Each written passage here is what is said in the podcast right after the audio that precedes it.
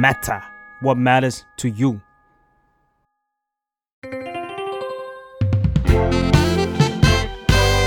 What's up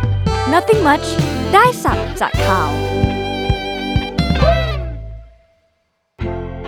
สวัสดีค่ะ อยู่กับมาในรายการวัดสับเหมือนเดิมนะคะ ที่ผ่านมาเราอาจจะเห็นข่าวเรื่องของการ call out ของดาราที่มากขึ้น ซึ่งจะเห็นทั้งคนที่ เริ่มส่งเสียงออกมาพูดถึงการจัดสรรวัคซีน หรือเรียกร้องให้รัฐบาลทำอะไรบางอย่าง และยังมีประเด็นของดาราที่เลือกที่จะไม่ call out เพราะมองว่าก็เป็นสิทธิ์ของเขาที่จะแสดงหรือไม่แสดงความคิดเห็นของตัวเอง หรือบอกตรงๆไปเลยว่า เป็นกลางนั่นเอง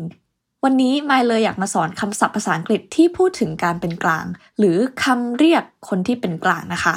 เริ่มจาก phrase หรือประโยคง่ายๆก่อนก็คือ not taking sides take sides เนี่ยแปลว่าการเลือกข้าง พอมี not อยู่ด้านหน้าเนี่ยมันก็คือการไม่เลือกข้างนั่นเอง ตัวอย่างเช่น some influencers chose not to take sides มีอินฟลูบางคนนะคะ เลือกที่จะไม่เลือกข้าง I don't want to get involved in political conflicts so I'm not taking sides ฉันไม่อยากมาพัวพันกับความขัดแย้งทางการเมือง เพราะฉะนั้นฉันจะไม่เลือกข้าง อันนี้คำแถมนะคะคำว่า involve I N V O L V E แปลว่ามีส่วนร่วมหรือเกี่ยวข้องพัวพันกับคำว่า conflict C O N F L I C T conflict แปลว่าความขัดแย้งนะคะ ไม่ใช่ conflict นะคะ conflict คำต่อไปเป็นคำที่แปลตรงตัวของคำว่าเป็นกลาง ซึ่งก็คือ neutral N E U T R A L neutral คำนี้เนี่ยอาจจะเคยเห็นกันบ่อยๆนะคะ เพราะมันใช้ได้กับหลายบริบทมากเลย อย่างเช่น สีกลาง สี neutral นะคะ พวกขาวดำเทาครีม สีที่เข้าได้กับทุกสีนะคะ หรือสีที่มีความมินิมอลระดับหนึ่ง หรือเวลาเราเรียนวิทยาศาสตร์อะไรอย่างเงี้ยค่ะ เราก็ต้องมานั่งหาสารไหนมีค่าเป็นกรดเป็นด่าง ถ้าค่าที่พอดีก็เป็น neutral เหมือนกันนะคะ หรือแม้กระทั่ง expression ของหน้าตา การแสดงออกทางอารมณ์ที่กลางๆนะคะ ซึ่งคำนี้เนี่ยสามารถใช้เรียกคนที่อยากเป็นกลางเหมือนกัน เช่น some people wish to remain neutral in these kind of situations บางคนนะคะยังคงเลือกที่จะเป็นกลางในสถานการณ์เหล่านี้นะคะคำแถมก็คือ remain R E M A I N remain แปลว่ายังคงหรือคงอยู่นะคะ พอพูดถึงเรื่องนี้แล้วเนี่ย มันทำให้ไมนึกถึงโค้ดหนึ่งที่ถูกแชร์ในโซเชียลมีเดียอย่างแพร่หลายอยู่ช่วงหนึ่ง ซึ่งมันพูดว่า if you are neutral in situations of injustice you have chosen the side of the oppressor อันนี้มันก็มีคำแปลกๆมาแถมนะคะ อย่างเช่นคำว่า injustice แปลว่าอายุติธรรม oppressor แปลว่าผู้กดขี่พอมาแปลทั้งประโยคเนี่ย เหมือนเขากำลังพูดว่า เอ้ย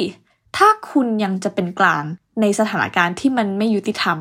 คุณได้เลือกไปแล้วแหละว่าจะอยู่ข้างของผู้กดขี่ ซึ่งมันนำไปสู่การพูดถึงคนที่เป็นกลางเหมือนกับคนที่นิ่งเฉยต่อสถานการณ์ที่ไม่เป็นธรรมหรือเปล่า มันทำให้มายนึกถึงอีเดียมอันนึง ซึ่งก็คือ stand up for ความจริง stand เนี่ยมันแปลว่ายืนเนาะแต่พอมันมาอยู่รวมกันเป็น stand up for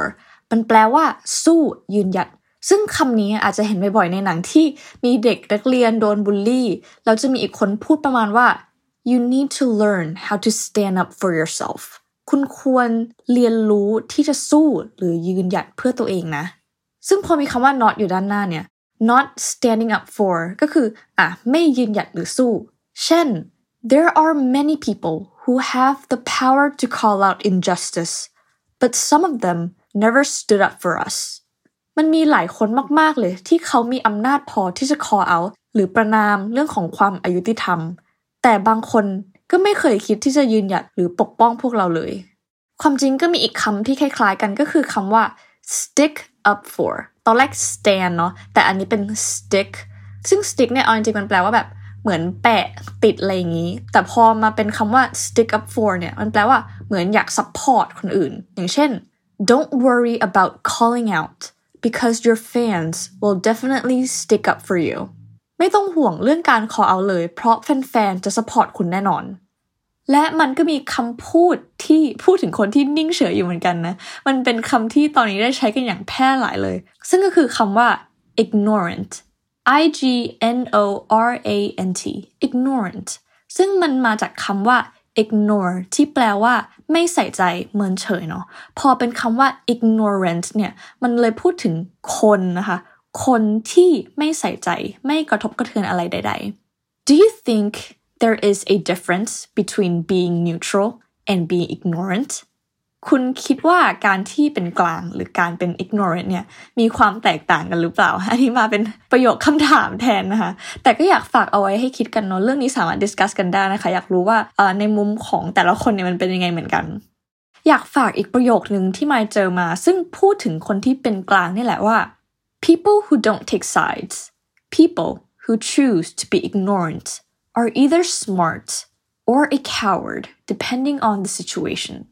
คนที่ไม่เลือกข้าง หรือคนที่เลือกที่จะเมินเฉยนะคะ เป็นคนที่ไม่ฉลาดก็ปอดขึ้นอยู่กับสถานการณ์ แต่ในสถานการณ์ปัจจุบันไม้ก็เชื่อว่าแต่ละคนก็คงมีความเชื่อที่แตกต่างกันอยู่แล้วเนาะ คงพยายามระวังในสิ่งที่ตัวเองพูดหรือเสือกไป แต่ก็ หวังว่าสุดท้ายแล้วเนี่ยจะเลือกในสิ่งที่สร้างความเปลี่ยนแปลงในทางที่ดี